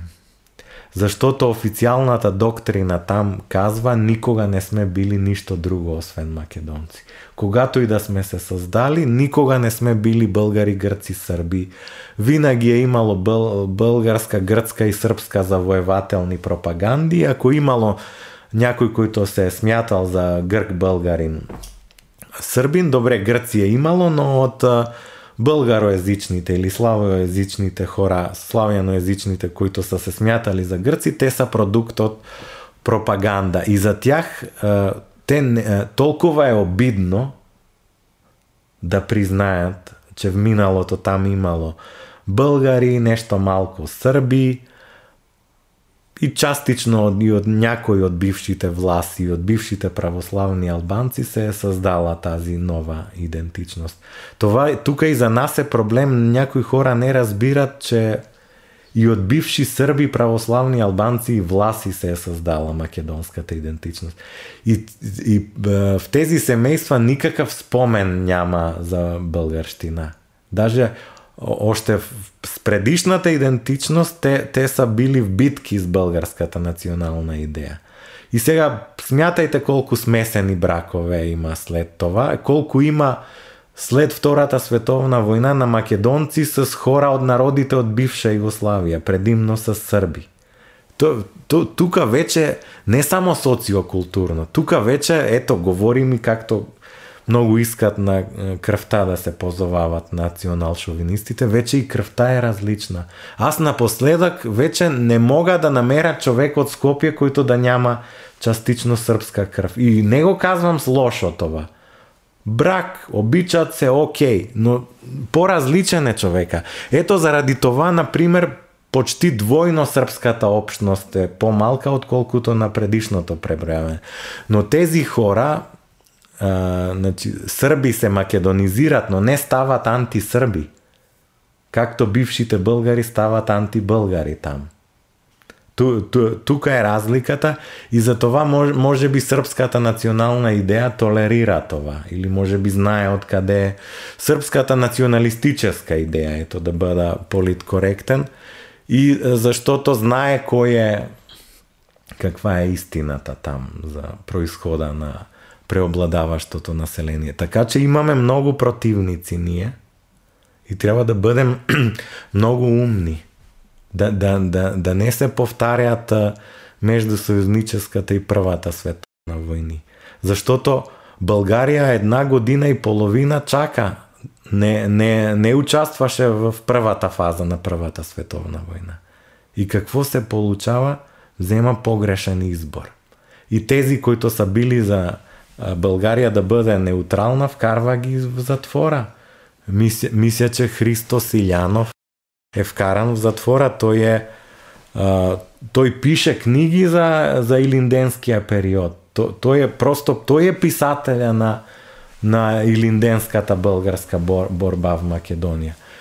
И в началото знаем какво се случва с Србија, Тя е почти уништожена, тука българската преса пише Србија е заличена од картата. Радост. И какво се получи? Идва там есента 1918, Антантата побеждава. А ние имаме такъв героизам в тази война. Такъв -т Това малко народи могат да се похвалят с това. Само заради тоа, макар че имаме и други причини, ние треба да, да сме штасливи и да испитваме радост, че сме българи. Тоа не е малка работа ти сам срещу 10 да си. Вижте ги всички тези битки и тази прословутата на Каймак Чалан. Ами реално българите ја печелят. Србите късно се качват горе, а българите нямат ништо, Нямат оръжие, нямат храна и пазат котата. Ние сме героите там, не те. И как, какво побеждават ни? Това е прва световна. В пет држави срещу една. тоа е героизам. Това ли е героизам. На Калиманци до Виница, Источна Македонија, българската армија печели срещу србите, грците и черногорците. И тоа македоно-одринското ополчение. И така пресича пътја кам София. Те штјаха да завладеат повеќе те, територија. Значи сами срещу всички. Но дали е умно така? Дали, дали е умно да даваме крв, жертви за на крај пак да земат територија с българско население. За, за, за, за, за това аз критикувах тази радост а, и надежди, когато се подписа договора с правителството на Зоран Заев. Същата партија на власт сега там, бившите комунисти, така наречени социјалдемократи. Не дейте хора, Тука не говора за личноста на Заев. За ниту един по а, име, фамилија няма да ползвам. Нагласите там се такива, бе хора. Разберете. Тој самия политик од Македонија, дури и да разбира нешто од историјата, или дури да е согласен с нас тримата по отношение на историята, ако той го каже това там, той губи избори. Не само, че губи избори е да. политически мъртъв, той до края на живота ще бъде ще бъде заплашван, обиждан и какви ли не неща ще се говорят там за него. Затова къде тръгна България? Къде тръгна след тази декларация от 99-та, подписана от правителствата на Костов и Георгиевски, от тях лично? Ма самия Иван Костов преди няколку месеца мисија беше по едно българско радио, каза – след като беше подписана декларацијата за е, македонската страна, още на другија ден не ја спазваше. Значи самија Георгиевски, којто може да се каже, че сигурно имал добри намерения, и тој За, заштото аз а, тогава бях там и сам свидетел. Такава пропаганда имаше срещу тази декларација. Бучковски, којто доскоро беше специјален преговараш на правителството на Република Северна Македонија с Българија, тој тогава беше говорител на по това време опозиционното така наречено СДСМ, Партијата на Заев на Ковачевски, сега управляваща. Правителството на Георгиевски махна един закон а, за забрана на влизане с български книги на територијата на Република. Представете си. Значи, те излизат, тој на пресконференција и- излиза и вика с това се българизира македонската култура. Имајќи предвид и поширокија контекст, че няколку българофила бяха сложени на в рамките на Министерството на културата, кадето дава постове, комисија за издателска дејност, нешто, няколку такива функции, самиот министер на културата, башта на сегашния антибългарин Никола Димитров, бивш външен министер, доскоро, след това вице-премиер за европейски интеграции, тој башта му, Димитар Димитров, првата година од правителството на Георгиевски беше министер на културата. И, и другите няколку души, които од Димитар Димитров бяха сложени, те бяха известни а, в Македонија, а, с това, че в а, няк... част од пресата, којато беше близка до старото ВМРО ДПМН, тврдяха това, че това, което аз казвам сега, че в миналото българите и македонците са били един народ и за тези е, личности, революционери и възрожденци, че са имали българско етническо самосознание. Това беше проблем за сегашната управляваща партија в Македонија тогава опозициона. Но те создаваха проблеми не чисто като то, заявяват, че не са съгласни с тази позиција. Това бяха митинги, демонстрации. Тяхната преса бълваше антибългарски шовинизъм. И какво се случи? Георгиевски ги махна од постовете след една година всички. Зашто ги махна? Заштото народа не ги иска. И ние като български народ, т.е. аз като българин, не, а, смятам, че држава която се гаври с идентичността на Гоце Делчев и Яне Сандански и на основа на това създава омраза срещу истинската идентичност на Гоце Делчев и Яне Сандански, заслужава ли начало на преговорен процес? Категорично не. Категорично не. И тук, тук това трябва на, на западните политици да го обясним, а не президента да казва не ни разбират. Па, по А тях интересува ли ги? Ами не ги интересува. Затова имаме, а, как се казва, се решава с консенсус во Европейския съюз. Това, което за тях е важно, ние не го разбираме или не ни интересува. Окей, ето това нас ни интересува. Заштото аз сам предмет на невиждана омраза след махането на тези венци. Какви ли не нешта пишат там за мен. Аматьорска постановка од, од полицијата, тоест од части од полицијата там в Скопие 2008. И това, което се случи, защото аз критикувах тяхната тогава, как се казваше, управа за безбедност и контраразузнаване. Значи, техния вариант на данс, по име и фамилия, защото извършваха натиск върху Драги Каров да, да, да не издигне бюст паметника тогава на Тодор Александров 2008 в, в Велес и направиха ми аматьорска постановка, значи без никакви свидетели, че в някакво интернет кафе, а забележете аз като българин и нали както смятат там доста хора платен от България, аз съм немал интернет или компютър вкъщи, нито лаптоп, трябва в интернет кафе да хода. В интернет кафе, където 50-70 души има през този един час – Значи маси, столове, всичко е видимо. Намират една личност формално да се обади, лъже свидетелка, че аз съм се събличал там и съм мастурбирал. Това е нелепо. Значи, Господе Боже. Това е нелепо. Прокуратурата го отказва това. С, с смях. Значи никакви свидетели няма. Има камери трябва да има в това. Ма не е имало камери, ама имало, мисля, че смартфони имало А, нещо. То На- 2008 смартфони. Ами, е, е, ето, някой може снимка да направи, да, да. нали? Защото ние от това, когато държах реч в Велес, има записи. Да. Някой, някой е правил запис. Не ние, ня, някой друг човек.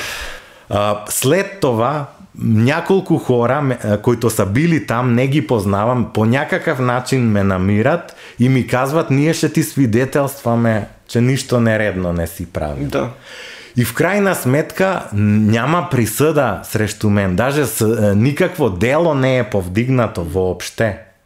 Даже те са имали две лаже свидетелки, од които на това, което формално треба да се прави разпознаване в МВР, и тоа нарочно слага покрај мен двама роми, Ништо не казвам срещу тази общност. Даже ми е симпатична да не ме разбере някој погреше, од тези, които са од помургавите роми. Значи, огромна разлика имаме в цвята на кожата. Баща и син са. Баштата е без зъби напред. Огромна разлика, двамата се многу пониски од мен. Огромна разлика во возраста. Детето мисля, че още беше малолетно. Тој, до, ако е работил, би бил някаде пенсиона възраст. Не вярвам, че е работил. И пак едната не успява, значи въпреки, че и е казано кой, а там треба да има и други някои е, неутрални, и, и те се оправдават пред техния шеф, пред мен по телефон. Не го позна едната. Не го позната. Даже тези двамата, които направиха справката, извиниха ми се, че им е наложено да го направат. И като падна властта на ДПМН Ве- и на Груевски, аз отидох в полицијата да намера кои са. Всички документи са изчезнали. Няма ги документите. И сега те, а, фалшивата информация от а, някаква преса там, с моята снимка я показват а, навсякъде. Включително и едно сдружение на тази политическа партия Левица. Ами нали пред закона аз съм невинен. Да, но когато отстояваш принципна позиция в обществото, Да. си навличаш... Е, сега къде е Омо и Линден Пирин да каже ние се разграничаваме от тези обиди? Няма го Омо и Линден Пирин, македонското национално малцинство тук. А в едно предаване преди няколко седмици по една скопска телевизия, знаете ли какво чух от журналистката? Че има 200 хиляди към днешна дата етнически македонци в България, които нямат права. Представете си с тази позиция те да отидат там. Както казах, ще кажат, че нотариалният акт на жена ми не е нейн, че тя е чужденка и окупаторка там. Къде е демокрацията? Е, И, и това в Уикипедията на Република Северна Македония го има като данни за мен. Най-основно професионално е да, да се напише, че това никога не е доказано, че няма осъдителна присъда, че аз го отричам. И имам свидетели. Не го казват. Значи искат да ме направат извратеняк. Омразата е огромна. Огромна е омразата. Но аз ето казвам, аз ги обичам тези, които го прават това. Но да не мислят, че ще ги остава да се гаврат. Четирима мои прадеди са били линденци. Да не мислят, че ще ги оставам. И тези од левица шовинистите. Комунисти, нали, за интернационализам, ама мразат на етническа основа. Па какви сте вие, комунисти сте или дебили? Или онзи техния лидер, а, србизатора на македонски език, Димитар Апасиев ли е, Апасиевич ли е или Апасиу? Обе, хайде на един телевизионен дебат, бе, пиле, ако си толкова ербаб. Само се появява на удобни телевизии. При неудобни журналисти не ходи. А страхливец, нали ти си юрист, правник? Има ли осудителна присуда за мен? Имаш ли право това да го правиш? А тој беше там. Ами ела следващата година в Мелник и ако искаш в Скопје ще ти дојда. Аз сам скопјанин, тој не е од Скопје. А се опитва на някакав скопско-српски език да говори. Ми тој отрича македонската идентичност. Тој е и класов враг на ушким неговата класа. Заштото иска да е нешто повеќе. Ајде на телевизионен дуел. Да видим кой мастурбира, кой не мастурбира. нали? Да, да. Поздравявам ви за това, че си отстоявате позицията, въпреки нападките. Да. Не, не, не знам в коя държава го има това. В нейната Уикипедия Хем е фалшива информација, хема поне источник да има и за, и за другото. И знаете какво са направили? Никој од друга држава не може интервенции да прави. А, И, и там. друго са написали, че аз сам известен с това, че мразя македонците. Пак без источник. ужас. А, а нека да, по, да послушат првата част од нашиот Да, разговор, да. дали ги мразя и дали им зачитам Аз- правото. Дури се противопоставям на българските националистични и то не сега, откакто сам активен по тази тема. Да. И те го пишат известен с това и известен с това, че мрази македонските историци. Ка- Каде, а, а, ами цитат, каде, го, каде си проличава, че уж мразя? А македонски историци не, не може всички под общ знаменател да се сложат. Да, и това е нелепо. Има и коректни. Има някои, някои не отиват към омраза все пак. И разли, както хората сме различни, историците са различни. Те са го сложили. А знаете ли зашто са го сложили? За някой на улицата да ме пребие или да ме убие. За това е сложено. Значи ти когато му казваш, той мрази твоја етнос и аз се появявам там, той му казва, убий го. Това му казва. И тука българските псевдолиберали искат да ги пуснат в преговорен процес. Е такива. Тој ще се осознае, нали? В Европейския съюз или чрез преговор. Прво да ме убие, а може би българските псевдолиберали ще се радват. Няма да им бъда пречка. Защото аз од, од либерални позиции критикувам тяхната непоследователност. Не съм като тези Македония е българска или тези от паспортните сдружения от Македония. Това е невиждана омраза, хора. Невиждана омраза в Република Северна Македония. Интересен факт е обаче, че вас не ви канят и моите български колеги, което е много важен показател и не случайно акцентирам на това нещо. Защото тази позиция, истината всички гледни точки, многоаспектна, тя не е удобна нито за едната, нито за другата страна, защото и двете страни в някакъв момент Да, лъжат. това е много показателно и интересно е, че аз съм канен само в подкастове такива, тук за в България говоря. Ето сега последно беше местна Петричка телевизия а, и от телевизии, които не са от тези казионните, Мейнстрима. главните, мейнстрима е, да. Да.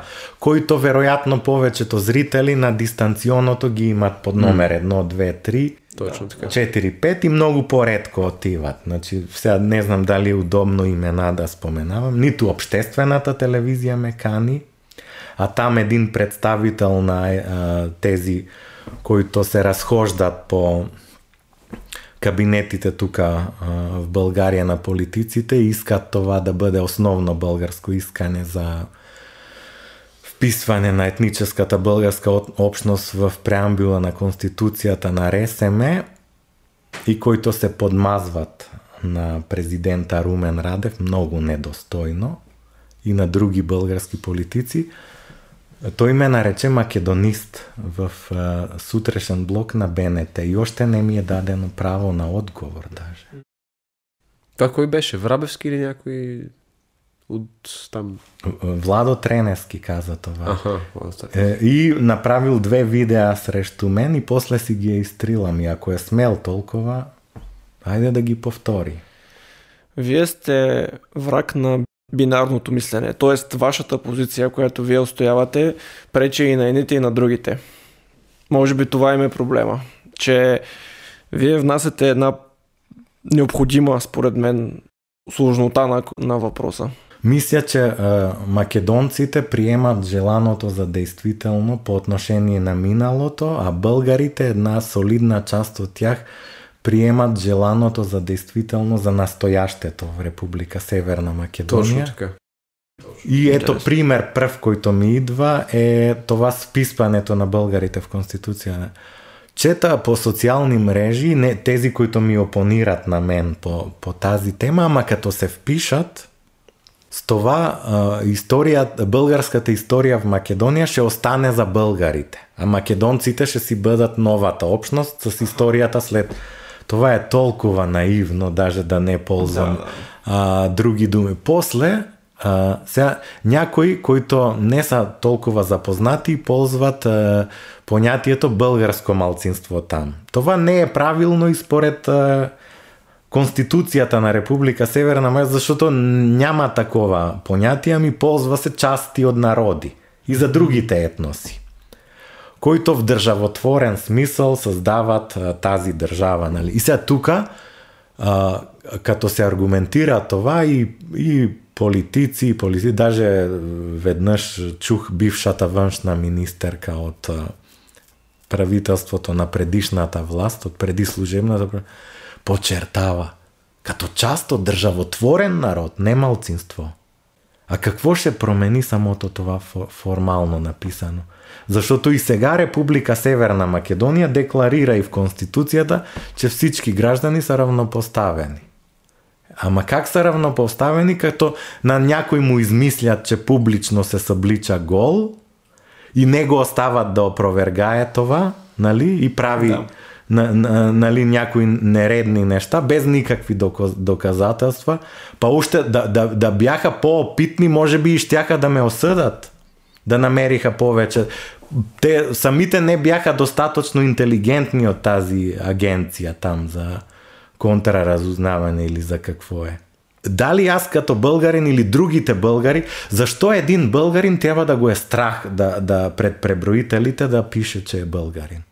Или знам случај, младо момче българско самосознание има, но е зависимо од родителите. Родителите са му индоктринирани в mm основната линија кој, којато е там и беше принуден и тој да се запише македонец. А не се чувства, чувства се българин. Да, дали сме равнопоставени? И мажете и жените сме равнопоставени на хартија, но жените някаде все още ги питат би, раждали ли сте, бремена ли сте, дали имате намерение, нали? Това равнопоставеност ли е? Дури и това, което се случва в България сега, един образцов модел на, на сребролюбки од жените да се создава, пак е, пак е един вид гавра с женския пол. За, заштото ги принуждава това да се трси на пазара и те да прават гавра од самите себе си. Да не говора за тези задолжителните книги, дето ги изучаваме по литература. Македонија по македонски език, Българија по български език. Има ли модел на жена, којато е реализирана в тези книги? По времето, когато аз учих, нямаше. Имаме престъпление и наказание од Достоевски, бабата лихварка, којато е убита, значи отрицателна личност, Сонја Мармаладова ли беше проститутката там. Това ли е модел? Кни, книгата е прекрасна. Железния светилник ли ще кажеш? Не само железния светилник, там султана, султана имаме да. баба Илица в една българка, имаме и положителни женски образи. Е, да, ма ние не сме ги учили там. Но а, пак се по-скоро изключения. Или Ана Каренина от Толстой, тя не реализира любовта си. Да. да. Как е потрудно за жена. Но, но това създава на тази детска възраст не, подсъзнателно предразсъдъци. Както доскоро беше и още по-брутално. В кухнята или не знам какво. То, то, то, то, толкова трябва да се внимава с тези деликатни неща. И сега ние им даваме нещо, което все пак, макар и трудно, е изпълнимо от тяхна страна и го слагаме като основно наше искане. Ами сега, извинявай, ние може би досаждам на някои зрители с този пример, но 10 души, ако сме гледаме един и същ филм, ето ние тримата да сме го харесали, ако сме заедно в тази група, другите седем не го харесват. Ние тримата сме малцинство, де-факто. Така че, дали ще кажеш част от държавотворен народ – ако този Петар Тодоров историка смята, че за Гоце Делчев не е важно да се подчертава дали е българин или македонец, а за Иван Михайлов е важно да се подчертава, това автоматично българите и да са вписани в Конституцията не ги прави равнопоставени. Само им даваме, как да кажа, като вонзи матч Португалия, Република Северна Македония, бараж за класиране на, на, на, на световното, Капитана на Македонија, нали, не, не е било нарочно. Подава топката на португалеца и след тази акција те вкарват првија гол. Така и ние, без да искаме, нали? И като сме при, на футболни примери, на, на 15 мај, нали, финалниот матч за купата на Българија беше Левски ЦСК. Е, знаеме резултата. Непријатен за нас. Каквото такова. След мача нешто требаше в магазина да купа и там има и за едно, до магазина едно като заведение, не знам как да го кажа, од тези вериги. И ето, случајноста беше така, се фенове на ЦСК бяха, с червени фанелки и шалове. И аз по стълбичките, когато се качвам за към магазина, едни трима бяха цесекари фенове, младежи, случайно чувам това, което говорят. И един от тях вика, точно когато покрай, едно положение не създадохме пред тяхната врата. Така беше. така беше, да. Е сега, това е реален подход. Да. Значи искам реален, обективен, а не когато ти си загубил, а, защото ти си виновен да викаш съдията или... Да. Нали, не навлизам сега Така кой е, така е. дали Левски ЦСК, Точно така. без да навлизам в, в това кой от кой отбор е, от какъв, от, на какъв отбор е фен. Значи човека си го призна. Да, Това е, това е хубаво. Обективно. така е. Така и това, като кажеш ти част от държавотворен народ ще промени нещо това. Пак повечето ще смятат, че тези са предатели и продажници. И че Гоце Делчев е македонец, който се борил срещу българската идея. За какво са ни тези глупости, за какво са ни тези фалшиви новини, че това създава равнопоставено. Не, това е само едно от многото условия. И то е от по-маловажните. Точно така. А иначе, ако, ако бъдат вписани българи, окей. Нямам ништо против, даже и съм за. Но не това да е условие. А България го превърна в основно условие. Аз имам един финален така геополитически въпрос по една теза, която, над която отдавна разсъждавам. Чисто геополитически големите държави, включително и съюзниците, по-големите в Европейския съюз, за мен гледат на по-малките държави като плячка, един вид. И именно по този начин те изобщо не уважават български интерес в случая в Македония. Идват всякакви а, политически лица, които ни обясняват, че ние не разбираме кое е важното тук. А те по никакъв начин не се съобразяват с това, което нас не интересува. И от тази гледна точка искам да попитам следното. Как виждате възможността, за да не бъдем плячка, балканските държави, можем ли исторически да заровим тумахавките, образно казано, ползвайки индианските, Аха. индианската терминология и да направим някакъв балкански съюз, с който ние да зачетем интересите на всяка една от останалите балкански държави и да се обединим и по този начин вече да не бъдем плячка, защото сме достатъчно силни да се противопоставим на геополитическите интереси на големите държави. Да, аз имам а, негативен опит, защото съм бил жител на такава държава. Иначе като идея е благородно и хубаво. Аз, а, например, много бих се радвал дури да, да, да, да, не е условие од да не го диктува политическата обстановка, но както имаме комисија меѓу Българија и Македонија за исторически образователни въпроси, Република Северна Македонија, казах, има и Грција такава. Сега едни хора и од Българија и Македонија создадоха алтернативна комисија. Те същите теми ще ги обсъждат. И историци, веројатно и не само историци. Зашто да не направим така ние да си, ето говора за българския народ конкретно и за българската држава, да си изчистим отношенијата така с грци, срби, руманци, турци, со всички наши соседи. А, ние сме а, а, като народ сме били жертви на техните и пропаганди, имало и убиства.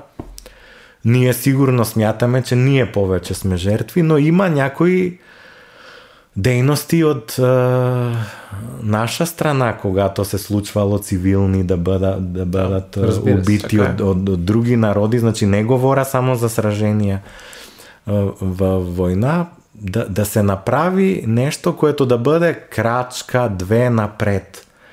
Например, с Румъния да, обсъжда, да обсъждаме Добруджанския въпрос. Какво се случвало помеж, помежду ни, зашто Руманија в междусъюзническата војна влиза там. Јужна Добруджа как е врната на Българија? Имало ли някакви опити за асимилација С српската страна да, да бидат појасни за, за това, за българската идентичност, преобладаваща в Македонија? Какви, какви, а, какъв етноцид и геноцид са, са правили там?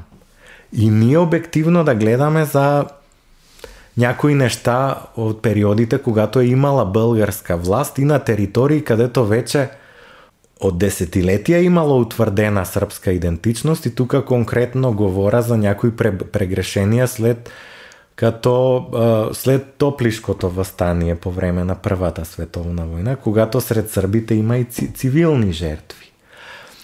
С Грција клането в Костурското село за Горичани 1905 од грцки андарти, грцката асимилација врху българите покасно, след междусъюзническата налагането на грцки език. Баба ми ми е казвала, че по времето на диктатурата на Метаксас дури е имало униформени лица, които са слухтили на прозорците, дали тя на някой, на мъжа и на дядо ми, дали ще каже добро утро, добър ден или там как се казва калимера, калиспера.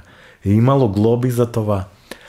Но и ние, да си кажем обективно, колку грцко население е имало по днешното българско Черноморие, дали е, имало, дали е имало натиск срещу тях като отмъщение. Мисля, че е имало репресии върху гръци след това клането Загоричани. Загоричани тогава е в, Османската империја. Но тука на територии, кадето на Черноморието, кадето живеат Грција е имало репресии срещу Грци. Друго е, когато ти в учебниците по историја а, казваш само, че си жертва, жертва, жертва, жертва. Ето најлош пример е Република Северна Македонија. Мислят всички други се им виновни, а не говорат как вече етническите македонци убиват след Втората световна војна когато те превземат власта. Комунисти, които се зачитат за етнически македонци. Такива обективни нешта, ето конкретно Мелник, за когото, за град, градчето, което през средновековния период е бил поголям град. Там е имало и Грци и турци, не само българи. Ами въпросния не Сандански изгонва грците и турците. Интересно как не, из... ако е етнически македонец, как не изгонва българизирани изроди според пропагандата там. Нали? От толкова българска пропаганда, вероятно поне един човек се е подвел. Как гони само гърци и турци, дали е хубаво това, че ги гони? Нали? Левица от Македония. Хубаво ли е да се гонат хора от други етноси. Значи, нали, какви интернационалисти са те. И дали въобще знаят за това, че Яне Сандански гони това население. Факт е, че имало репресии врху българите там по време на Османската империја И од някои гърци пријатно поведение, од турци, од османската власт. Но дали треба всички хора под общ знаменател да ги ставим, всички да ги гоним? Треба? А, за, за, за, за това, а, а, за балканските држави во ранија техено и не само ранија следо освобожденски период, треба пооткрито да говорим за това етническо прочистване, което прават Особено Србија и Грција и в нешто помалка степен и, и в Българија се случва. Как, как така някои общности, които нямат своја држава се интегрират или асимилират в преобладаващия етност. И просто да видим другата гледна точка. Нали, аз като българин с происход од Егейска Македонија да се срещна с потомок на гръци, които са обитавали територијата на Българија и не им е било пријатно. Да, да, да може би ние няма да приемем ништо тяхно, ниту, а не ништо, всичко тяхно няма да приемем, но някои нешта може би ще ни помогне по-обективно да ги наблюдаваме. Е сега за такав сојуз и държавен аз не сум многу фен на този етап, заштото все още има толкова политици в тези држави които брутално манипулират на националистическа и шовинистична основа, което показва, че това все още се търси на, на пазара след, сред гласоподавателите. Има един српски историк, доста антититовски, антиюгославски настроен Милан Стапротич.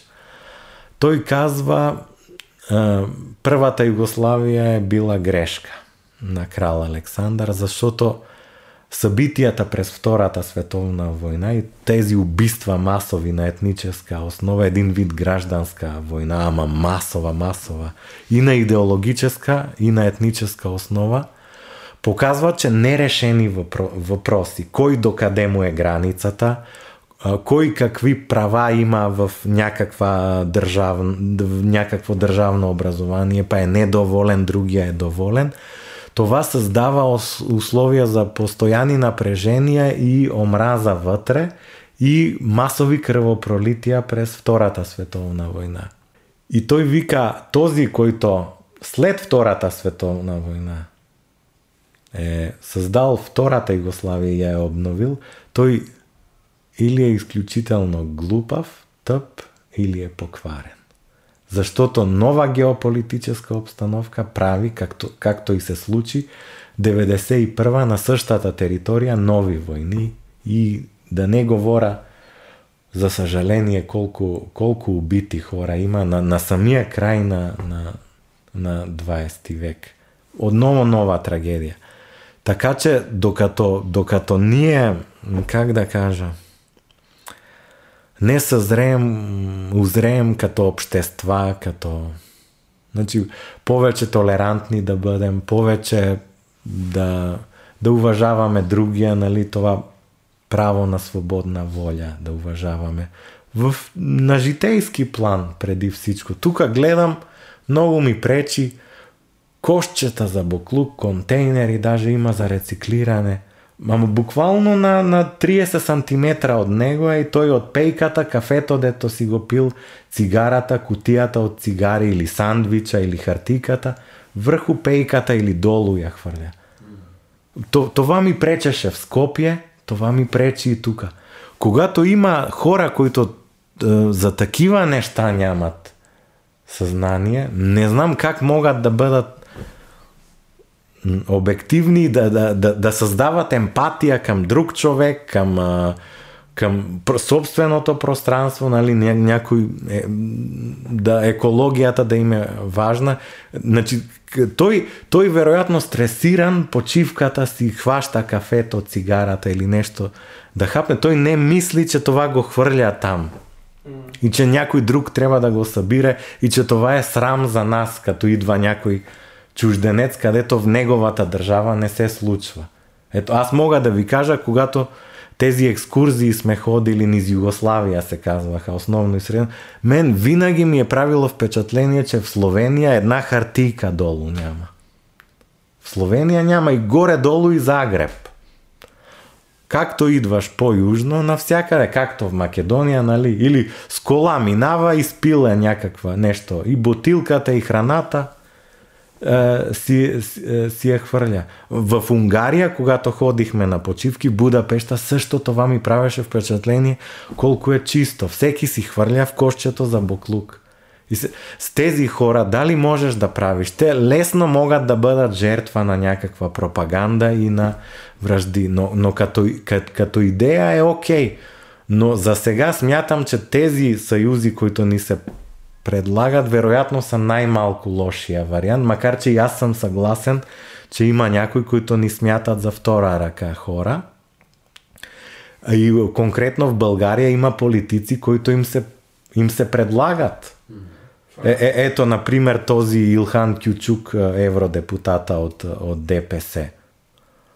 Той виждам нещо фен за начало на преговорен процес. Сега, ако техната партия има проблем с това, че Делян Пеевски е на черната листа, Искат индулгенција ли да си купуваат на наш грб?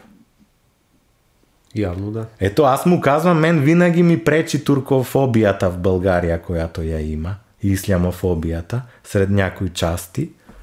Даже и не мисля, че е хубаво, че президента Радев пита Карадаја лидера, која е тяхната родина. Зашто това ме питат мен, българофобите. Mm. Маке, која е твоја... На, на основа на едно погрешно превед, погрешен превод на изречение. Значи не сам фен на ДПС, но не сам фен по отношение на това, че са забркани в корупционни схеми, а не че са турци. Да, да, да. Това е проблема, да. Съгласен съм. И, и, и, и този кючук треба да, да работи повече на това, а не на мой гръб и на наш гръб, той да предлага някои неща. Да, ние нали, не, не сме толкова глупави. Знаем защо ДПС толкова настоява. Да. Черна листа, Делян Пеевски, корупция и сега искат да си нали, образа да, за тяхната партия, кой, имиджа за тяхната партия да си го променят. Е, е той е такъв. Той е такъв. Изпъл... И, и, е, прилича на някой, който изпълнява поръчката. Много ви благодаря за този разговор. Надявам се в търсенето на обективност той да помогне на много хора. И много благодаря за това, че ни гостувахте. И аз благодаря. И аз благодаря изключително много. И този разговор, както и предишния, вероятно за нашите зрители е отворил доста повече въпроси, дори отколкото отговори са получили, но за мен лично добрите разговори са такива, да. които те карат да се питаш и да търсиш. В крайна да. сметка, не просто да кажеш знам всичко. Никой не знае всичко. Никой не знае. Да. да. Затова са и коментарите. Ако имате забележки, пишете и така. Важно е за нас да сте активни в коментарите и на практика да изграждаме тази народна общност. Втората част на този разговор се излучва след 2 юни, значи най-вероятно може да видите дебютната песен на група Сън, която, както разбрахте, Гошо, който управя аудиото на подкаста е член и свири в нея. Чисто българска песен, на чисто български. Видях една глупост в парламента, че искат да въвеждат квоти. Не, квотите са... Чакай, чакай, чакай, не е глупост. Тук става въпрос за обществената телевизия. Обществената телевизия, затова е обществена телевизия, защото трябва да има повече българска музика. Така, правенето на... Решаването на този проблем не става с квоти, се създава с правенето на хубава българска музика и като я има, ще я пускат. Така че... Абе, дали ще я пускате друго? Просто тук ще спорим друг път. Добре, друг За мен лично е хубаво да има квоти в обществената телевизия за български песен, защото обществена телевизия. Добре, все пак подкрепете българската музика. Линк в описанието и благодаря. До скоро.